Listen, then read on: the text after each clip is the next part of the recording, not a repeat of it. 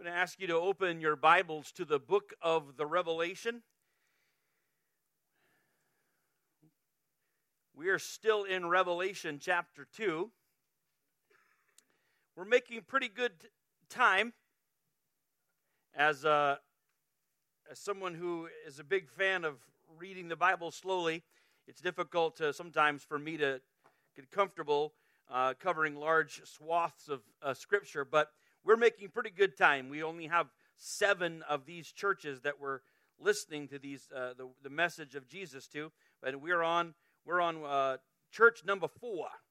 So here we are. We're leaning into the book of Revelation because in its opening passages are these two fundamental ideas that that John the Revelator, at listening under the inspiration of the Spirit, hearing from heaven, says this to us that there is a blessing in store for everyone who will, who will read this, hear this, and heed this. So what is, what, is, what is laid out for us in the book of Revelation is promised that if we will, if we will hear it and heed it, we'll be blessed. And we want to be blessed. And the, then repeatedly in each of these messages to these churches, these seven churches, is this line that says, If you have ears to hear, Listen to what the Spirit is saying. How many want to listen to the Holy Spirit today? We want to listen to what He is saying. So we come to this believing right now together that the Holy Spirit is speaking to us. Uh, you, it, this is a, an, an act of your will. You get to decide to believe right now that the Holy Spirit is. You're not making believe. There's a difference, right? We're not making believe, we're deciding to believe. Making believe says I'm inventing truth. Deciding to believe says I'm agreeing with truth. Amen. So we're deciding to agree with truth today that, that the Holy Spirit is speaking to us. We know that because He says so. We know that because the text uh, presents itself that each of these messages to these churches are to specific locations, and yet all of the churches uh, were to read all of these messages. Furthermore, because of the mystical nature that they are presented as these seven lampstands and the seven stars, this idea of seven tells us that, that these messages uh, to these churches not only were to be read and heeded by these seven churches, but by the church of every location and every age that what the Holy Spirit has said to them, He is saying to us today. And so we listen. Just as they heard, and heeded, hopefully, so will we. And we will be blessed. Today we, are, we pick up at chapter 2 in verse 18. John uh, writing now as he's hearing the words from Jesus himself this is what Jesus has to say to the church at Thyatira. Now, I'm going to read this. This is the uh, this will be the longest of the messages, so I'll read it through, and then we'll comment on it. Now, I'm going to just say because I care about you and I know some of you pretty well. I'm going to just say, simmer down,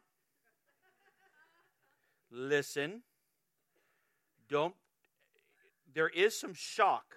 There is some intense there is some intensity to this one. Just lean into it. Everybody say lean into it. Here we go. And to the angel to the angel of the church at Thyatira write, the Son of God, who has eyes like a flame of fire, and his feet are like burnished bronze, says this I know your deeds and your love and your faith and your service and your perseverance, and that your deeds of late are greater than at first.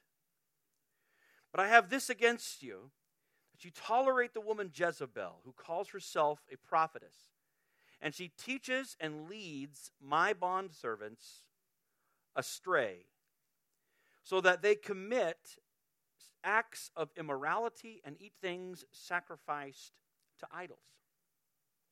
I gave her time to repent, and she does not want to repent of her immorality. Behold, I will throw her onto a bed of sickness, and those who commit adultery with her into great tribulation, unless they repent of her deeds. And I will kill her children with pestilence. And all the churches will know that I am he who searches the minds and the hearts, and I will give to each one of you according to your deeds. But I say to you, the rest who are in Thyatira, who do not hold to this teaching, who have not known the deep things of Satan, as they call them, I place no other burden on you. Nevertheless, what you have, hold fast until I come. He who overcomes, and he who keeps my deeds until the end, to him I will give authority over the nations, and he shall rule them with a rod of iron. As the vessels of the potter are broken into pieces, as also I have received authority from my Father, and I will give him the morning star. He who has an ear to hear, pardon me, he who has an ear, let him hear what the Spirit says to the churches. The content is intense. So we need to be confident about what concerns are being addressed what consequences Jesus is really talking about. What is his singular command? Each of these churches have had a at least one singular imperative. And then we need to make sure that we embrace the hope that is intended by this message. If we're going to be blessed if we heed this, then let us heed it well. Jesus begins by saying, and to the angel of the church at Thyatira. Now, Thyatira was the smallest the city of these seven churches. Of these seven, it was the, not necessarily the smallest church, but the smallest of the, uh, uh, of the cities of the seven. Some argue that, that uh, just even politically, geographically, etc., it was the least significant. We don't know a ton about Thyatira, not like we do Pergamum and others so much. But we do have to this church the longest of the messages. Right in the middle of these seven is this one to Thyatira, and it's the longest. Jesus has more to say. We do know something about the Christian community there that it was when we have an idea about when it started, and we'll, we'll give you a hint about that in a minute. But it remained a, a, a Christian community remained in Thyatira until they were deported in 1922. So the history of the church there is long. Hey, Luke, buddy, you can. Uh, I wasn't quite at purple cloth, but that's okay. We're good there. So one of the things that we we know about them is that they were they had the. Uh, I always think of the dwarves. Uh, uh, in uh, the movies there. Because they, they were a, they were this they were like a trade not the trade guild but uh, they they were they were a manufacturing place uh, they and textiles and whatnot and they kind of had a reputation or fame for dyeing. They're they're dyeing not dyeing but dyeing fabric okay? They and they were they were they were they they produced purple cloth. It was a big deal and, and uh, if you read in the book of Acts, when Paul goes over to Asia and uh, he finds a woman named Lydia who's from Thyatira. Now, she's a worshiper of God. That meant that she had Godward inclinations and probably was, uh, at the time, the only Godward inclination that you could have was leaning toward Judaism. And so she had an interest in, in Judaism. Then she meets Paul and she is converted and she is baptized. So I don't know. I don't. I can't say. Oh, she was the first Thyatiran uh, convert, but she certainly was early in the process. And so there's a history there. Uh, these these cities being woven together. Now, that's so that's who it's to. Who it's from is this from the Son of God. This is the only use of this title in this way in Revelation from the Son of God. Without being afraid of forcing melodrama on you, let me say it again. This letter is from the Son of God.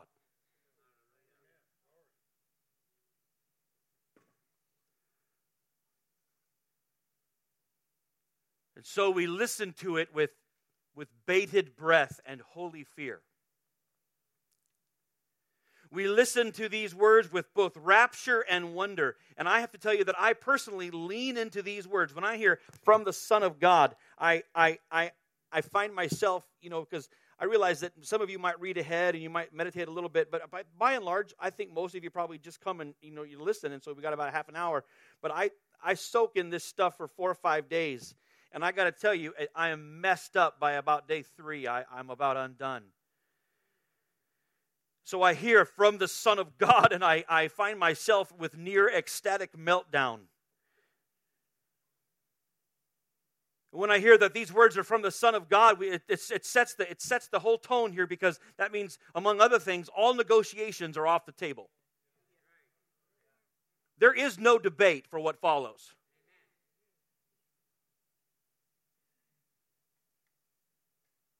All I may do is listen and make haste to obey because the Son of God is speaking. He further describes himself as one who has eyes like a flame of fire and his feet are like burnished bronze. His eyes are those who search and see without limit. And his feet are those who exercise pure and just judgment. And he says in verse 19 to this church, I know your deeds. I'm thankful for how he finishes it because it almost sounds like I know what you've been up to. like, but he says, I know your deeds and your love and your faith and your service and your perseverance, and that your deeds of late are greater than at first. Okay. I know your deeds. I know your deeds. So, friends, what you have done and what you are doing matters to Jesus.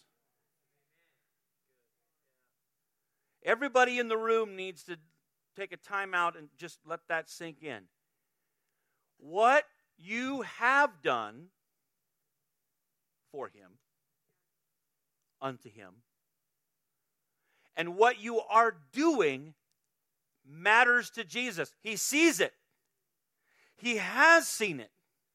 And I, have paused on this several times uh, throughout this uh, series, but it's important to do because it's encouraging because we live in a time where uh, unless you self promote, people probably don't even know what you're doing. And you might wonder does anybody matter? Does it matter to anybody? Does anybody care? But what does matter is who does care. And there is someone who has seen your deeds. I can't say that that's me. Well, I mean, I suppose we could all do better as a leadership team, you know, recognizing and applauding and all that things. And there's paperback books galore that tells us we need to do this and have thumbs up and give away stickers and stuff. But all of that's all of that is, is well and good and it's ethical and it's right. But the bottom line for believers is there is one who knows your deeds. He knows your love. He knows your faith. He has seen your servants, your service, and he knows your perseverance. And I like this next part as well. He knows that their deeds of late are greater than they were at first. Their love is greater now than it was at first. Their faith is greater now than it was at first. Their service is greater now than even at first. Even their perseverance has increased. Their willingness to keep going when it's not popular or not fun or not convenient. They keep going. It's greater. This is in stark contrast to, to the message to Ephesus, where the Lord says, Boy, you need to return to your first love. It's less than. These people are living in a greater than.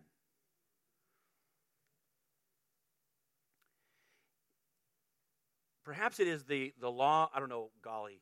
Uh, Jeremy was talking about physics earlier. I don't know if it's just the law of thermo, thermodynamics or whatever law it is, but it's some sort of a law of that says that things decay.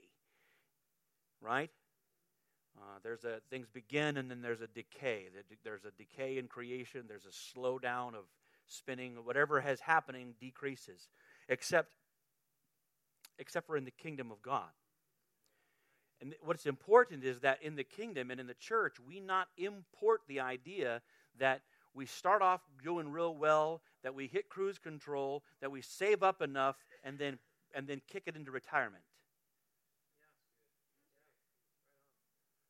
I understand that in our economic system, we have working and retirement, and that's all of that is well and good. That is not what I'm talking about. Don't nobody should hear that.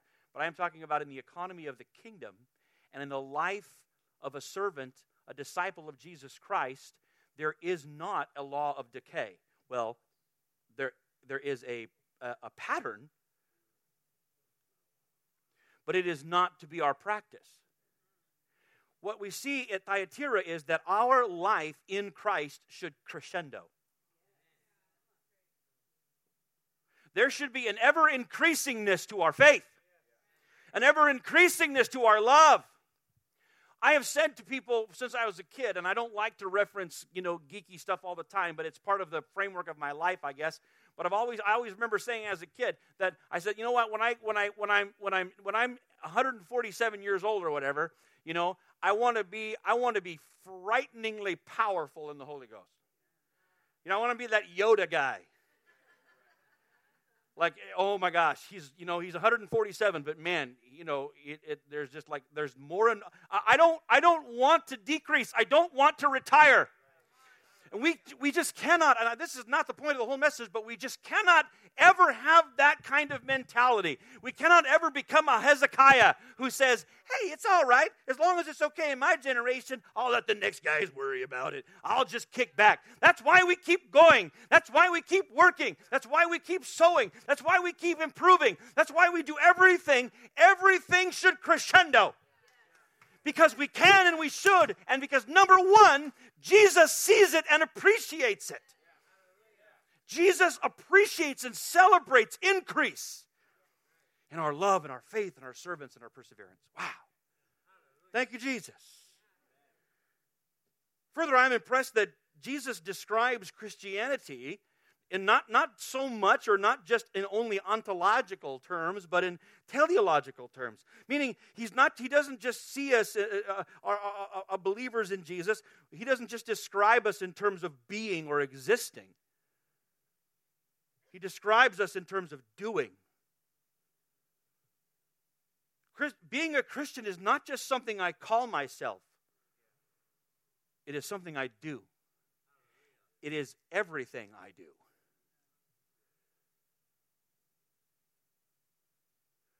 Verse 20, though, here's the concern. But, but I have this against you. You tolerate the woman Jezebel who calls herself a prophetess and she teaches and leads my bondservants. Boy, every time I read this, I it's a good it's a, if I if I if I take 2 weeks to study, I would be twice as long because every word then starts talking to me. Do you hear that? And she teaches and leads my bondservants. You see that? You feel that? Jesus is taking it personally. These are people that he's purchased, that have given their lives to him, that belong to him, and she's hijacking them. You got to feel that because what comes next, you got to figure out where, where did that come from? It comes from this, my bondservants. A bondservant is someone not forced into service, but someone who has willingly and lovingly given themselves. A bondservant is, I could step away, but I have, as a gift of my will, surrendered myself to you. Jesus has earned the gift of will. These are the people whose who have given the, their whole will to Christ, who have surrendered to Him because He deserves it. He commanded it, He paid for it, but He didn't force it. These are His bondservants. And this person comes along and teaches and leads them astray. What kind of what kind of savior wouldn't take that personally?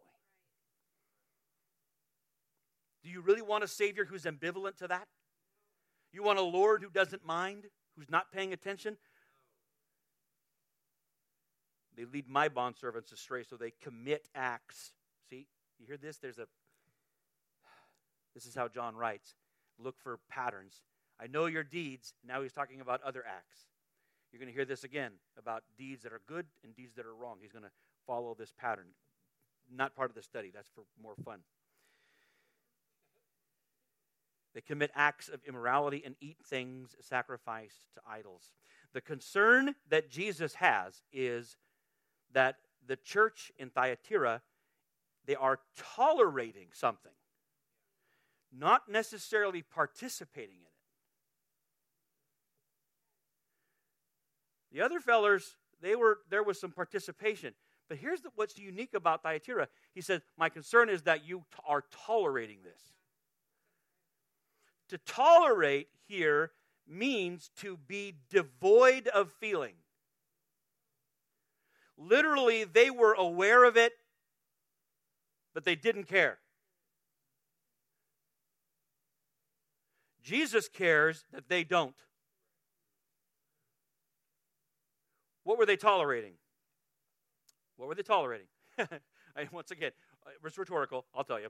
Uh, uh, what they were tolerating was this. Jesus actually tells us a, a prophetess, put your, put your quotes up there, a prophetess or a, this, a woman leader who was called Jezebel. Now, ladies and gentlemen, I hope that you're recognizing a pattern that Jesus is talking to John. John is writing things down, and this is going through the filter of John the Jewish boy.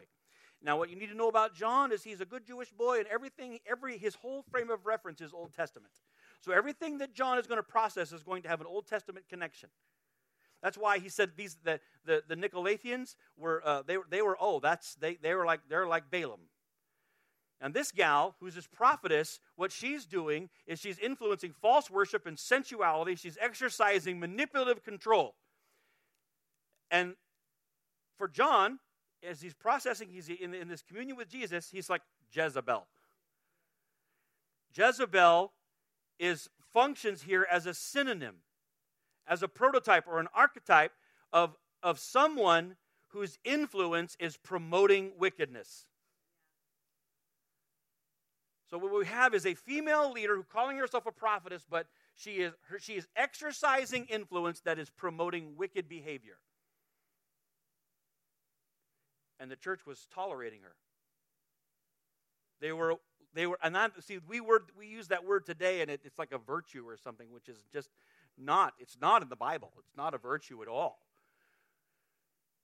They were, in other words, they were aware, but they were like, hey, you know, hey, to each his own, you know, whatever nonsense. I, I, I don't want to get carried away and get angry here, so I got to simmer down. Uh, it's not my fault. I, I, you know, it's the Bible. It's just, it's full. It's this is an intense note here.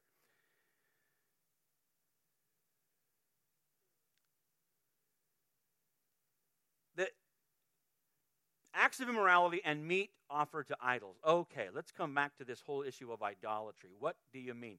Some people, uh, precious people, I was reading, you know, trying to try to have conversations with people that are talking about this text, and I, I, I ran across several that said something to the effect of they would get to the meat sacrifice to idols part, and, and they would just dismiss it, saying, "Well, we don't do that anymore, so that we that part doesn't apply to us, and let's just go to the part that matters." And I'm thinking, golly, I, these, uh, I go back to these are the words of the Son of God. So I'm going to go ahead and go, well, wait a minute, let me just listen. Now, I know that elsewhere in Colossians, Paul said that people who act in greed, that greed is idolatry. But, and while that's true, that's not necessarily the vein of what's being addressed here. And I, and I grown up, of course, and many of you grown, up and you're in church, and we get the idea that idolatry is just when something is more important than you know Jesus okay, yeah, oh, all right. I'm not, that, that's not wrong. It's just that I'm not satisfied with that.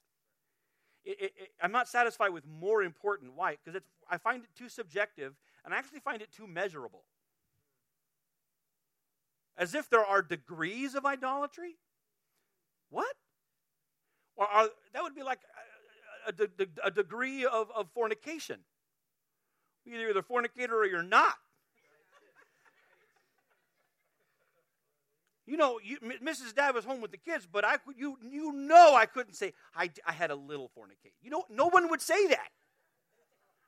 That would not be okay. And so I don't think, uh, you know, like degree, oh, I have a little idolatry.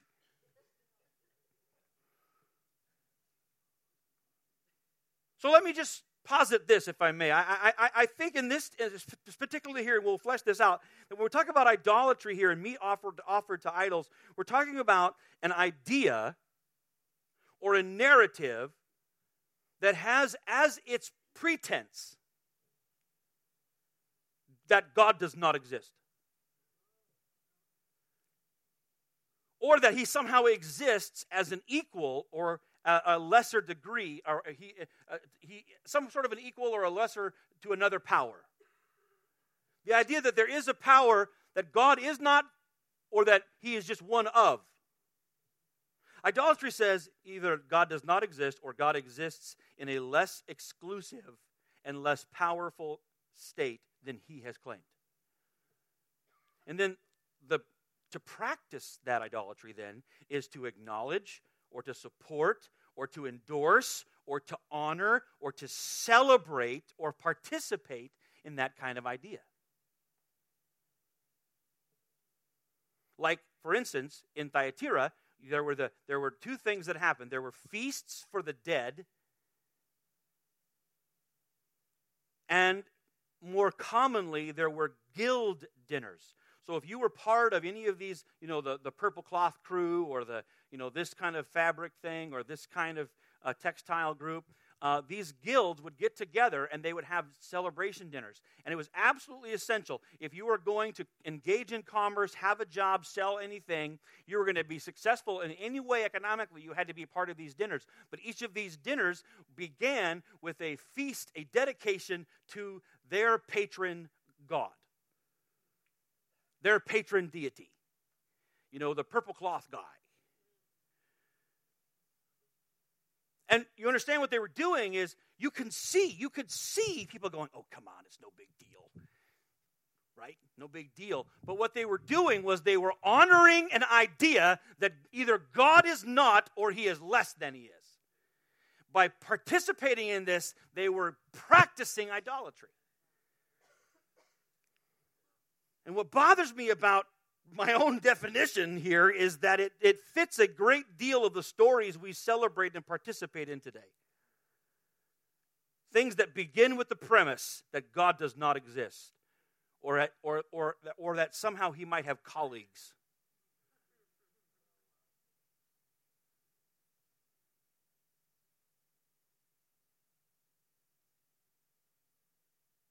But this Jezebel who is, again, that's a nickname here, to, so a, a, a caricature. She's the main voice for immorality. And that, after a while, Jesus just calls it immorality. It's the one lump sum. She's the main voice for immorality and idolatry. And she is somehow, her, her ministry is either in the church or it's very near the church.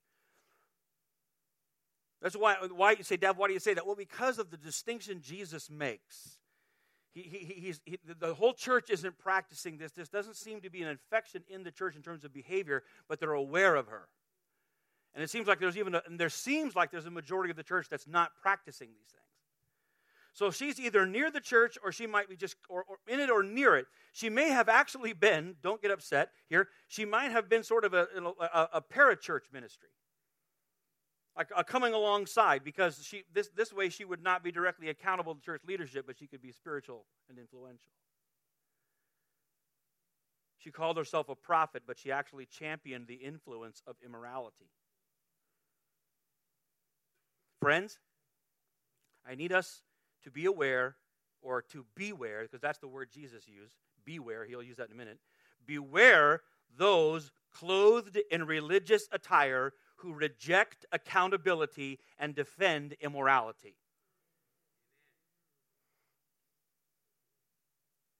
You may hear from them that if you don't agree with or see things their way, that you are less enlightened. You are less informed. You are, in fact, misinformed or have largely misunderstood the Bible or the true intent of the Bible. Beware of people who present a morality that must adjust to accommodate good intentions. They, there is a morality that is measured by intention and not behavior. Hey, they mean well, they love each other, they do that, therefore it must be good. No! No, that is a spirit of Jezebel. And the Son of God is less than pleased with it. Now, I'm not asking you to start clapping here. Don't. You can say amen, it's true, but this is this is a little scary. It's a little scary because I was at dinner with friends the other night, and I, my wife forbade me to mention names. But I was talking about this, and all of a sudden, I, my, it doesn't happen that I get speechless often. But my mouth dropped and I lost, I lost the capacity to speak. And the Lord said, What's wrong with you? What's the matter? And I began to hear names of people in contemporary social media contexts that have clothed themselves in spiritual superiority and have intentionally led and taught the people of God, the bondservants of Jesus, further into immorality. I said, My God, that's who it is. And the Lord said, Don't say their names. I said, okay, because of the camera. I don't know why, but I'll do what she says. Apparently, last week I said on camera that I actually stand out there and tell people wrong church. I said, Did I say that on camera? Yeah, you did. I just do it for my own amusement. The problem is that the church in Thyatira had not dealt appropriately with this influence. And Jesus says, here's the problem you tolerate the influence of immorality. And their tolerant, what they, they, their, their toleration of this had become by default promotion. Hear this, dear church, dear families. What you excuse, others will amplify. Especially those coming after you, those looking to you. What you excuse, what you tolerate, what you wink at will be glared at.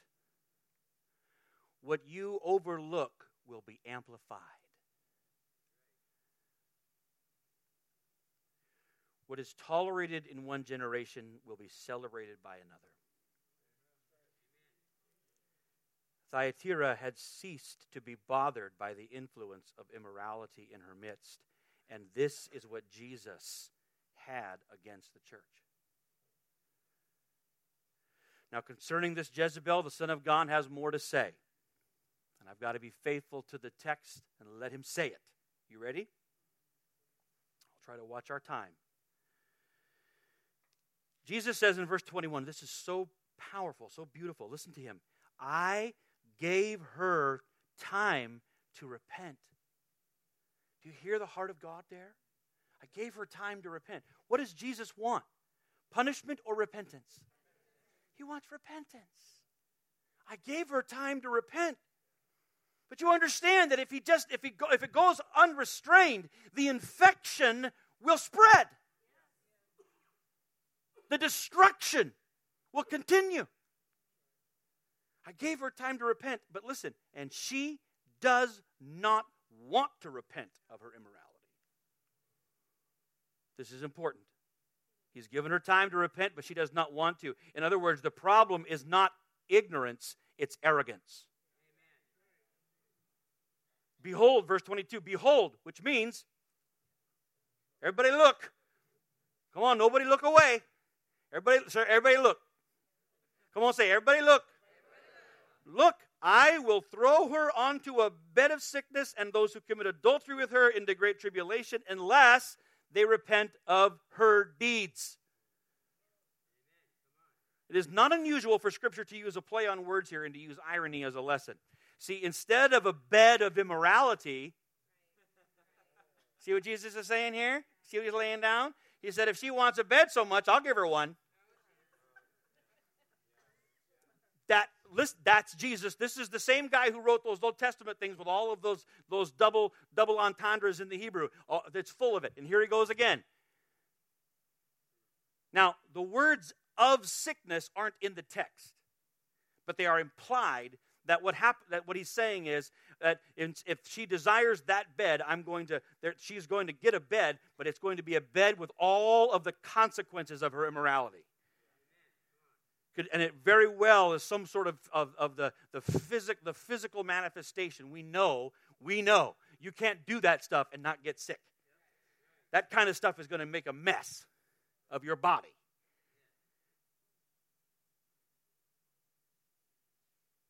It could even be that the demonic spirits to whom she is practicing honor will be unrestrained. Now, friends, this is not a proof text to say, in case anybody in the house says, oh, here we go, it's God's will for us to be sick for our spiritual formation. He's not, this is not a disciple who's doing wonderful in Sunday school and the next lesson she needs is some sort of deadly disease. And now you, now you chuckle at that, but there's tons of stuff out there that says, well, you know, the Lord's just going to send stuff to you to help you grow up. No, He will not. They will not. However, this is a text that says this that neither sin nor sickness is his pleasure. In some cases, sickness of some sort may actually accompany unrepented sin. But neither of those things needs to remain. You need to hear the words of Jesus unless they repent. This is what Jesus wants repentance. He wants us to recognize the wrong, reverse the course, and return to what is right. That's why James says, and pray, you know, anoint them with oil, pray over them, anoint them with oil, and if they have sin, they'll be forgiven. The Lord will raise them up, and if they have sin, they'll be forgiven. He wants none of that junk in our life. This is what Jesus wants repentance, not punishment. But if they do not repent, here's verse 23 and I will kill her children with pestilence. Take a deep breath. He's not against the kids' ministries.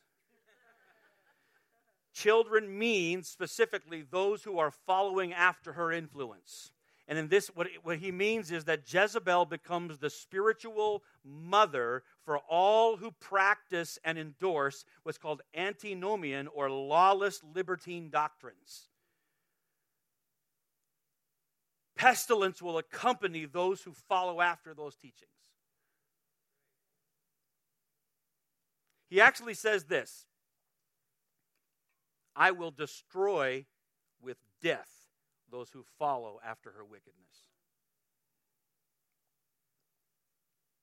That is shocking. It is disturbing. It is even frightening. But it is absolutely essential that we see that heaven views immorality and idolatry with moral horror. Moral horror. It is not okay.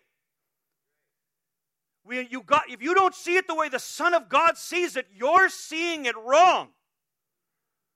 You're seeing something that will destroy you, that is absolutely contrary to his matchless, passionate love for you.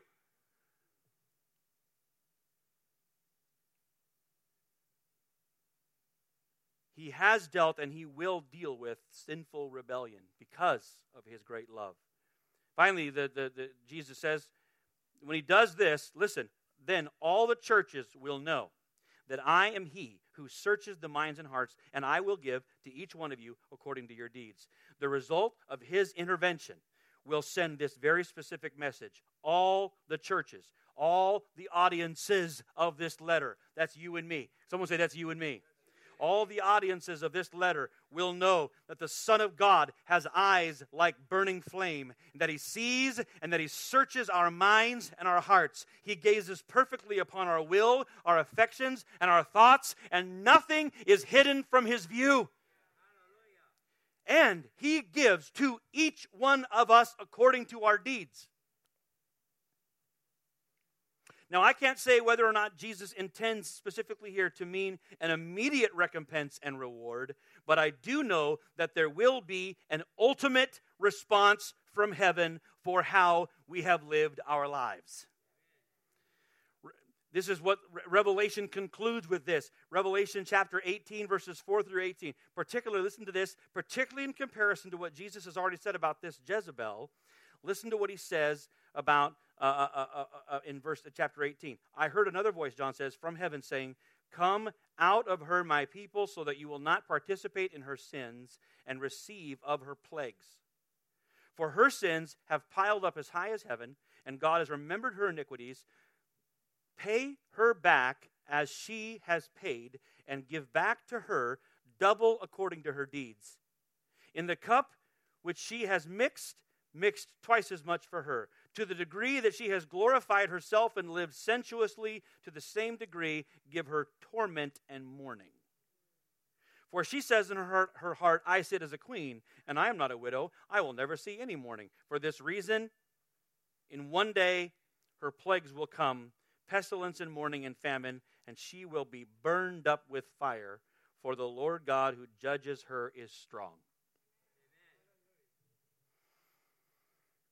Revelation chapter 20, verses 12 through 15, John says, And I saw the dead, great and small, standing before the throne, and the books were opened, and another book was opened, which is the book of life. The books and a book. Say that with me, please, clearly out loud. The books and a book. Those are different. Listen, there's, there's a process here. There's a bunch of books, and then there's just one. And the dead were judged according to the things, pardon me, the dead were judged from the things which were written in the books, according to their deeds. So there's, there's books. Our life is written down. And He will respond to those things. And then they were judged, every one of them, according to their deeds. Then, verse 14, then death and Hades were thrown into the lake of fire. This is the second death, the lake of fire. And if anyone's name was not found in the book of life, the book, he was thrown into the lake of fire. There, we got we got to get some more names in that book. We, we got we have we have to be responsible for ten thousand more names. I, I don't know. I, I like like half the faith left the room just now. Did you feel that? We have to be responsible for to make sure there's ten thousand more names in that book. Finally, listen to Revelation 22 12. This is Jesus again. Behold, everybody say, I look, look. Behold, I am coming quickly, and my reward is with me to render to each according to what he has done. I am the Alpha and Omega, the first and the last, the beginning and the end. Therefore, let all the churches know that he sees, he records, and he rewards, and he judges. And how you live this life will matter when you stand before Christ. It will not be up to you. It will not de- depend upon the likes that you get on social media. It will not depend on what celebrity agrees with you or how those who disagree with you are mocked. It doesn't ma- it will not matter what friends support you. It will only, it will only matter what the Son of God thinks. And then Jesus says, But I say to you, the rest who were in Thyatira, who do not hold to this teaching, who have not known the deep things of Satan, as they call them, I place no other burden on you. The deep things of Satan here refers to what Jesus thinks of the teachings of the followers of Jezebel. We could explore that a little bit more, but it's not necessary for us. The language here is actually intentionally reminiscent of the Jerusalem Council in Acts 15 the elders there determined under the influence of the Holy Spirit that no other burden should be placed on the Gentile churches than to abstain from sexual immorality and idolatry. You hear it again. I'll place no other burden. It sounds just like Acts 15. Same Holy Spirit talking. Nevertheless, Jesus says this. Here's the main imperative. Nevertheless, what you have, hold fast until I come. Would you all say until he comes? For he is coming. He is coming. Until I come is our finish line. That is what we are living for until I come. And until he comes, this is the main imperative hold fast. I want everybody say, hold fast. This is the command. This is what he says to the church. All everything else he says is true, but this is what he wants them to do. Hold fast. Be strong. Don't just hang on, hold fast. This is the same language that Paul uses in 1 Corinthians chapter 15 and verse 58. It probably serves as the best explanation and application for what Jesus has in mind. Paul says this, therefore, my beloved brethren, be steadfast, immovable, always abounding in the work of the Lord. Let the deeds of late be greater than the first, always abounding in the work of the Lord, knowing that your toil is not in vain. Why? Because he's coming and his reward is with him. Keep, on, keep those deeds going. Keep on in love. Keep on in faith. Keep on in service. Keep on in perseverance. Because to him who overcomes and he who keeps my deeds, again, until the end, to him I will give authority over the nations. He'll rule them with a rod of iron, and the vessel, as the vessels of the potter are broken to pieces, so as also uh, uh, as I also have received authority from my Father, I will give him the morning star. Whoa! What does that mean? His reward is worth it. Come on, say that out loud with me, please. His reward is worth it. This particular reward set implies that those who overcome will be rewarded with great authority and responsibility in the age to come. Whatever else you get from this list of promises in verses 26 and 27, get that. Get this. He is a rewarder of them that diligently seek him, and his reward is worth it. Keep on. Keep on. Keep on. Hold fast. His reward is worth it. His reward is worth your resolve. His reward is worth your purity and the pain of right choices and the discomfort of being unpopular and even the vitriol who may not like your truth telling. His reward is worth your love. His reward is worth your faith. His reward is worth your service. His reward is worth your perseverance. Keep on. Come on, stand and say it out loud. Keep on. Keep on. Hold fast because He sees, He records, and He rewards. He who has an ear to hear, let him hear what the Spirit says to the church.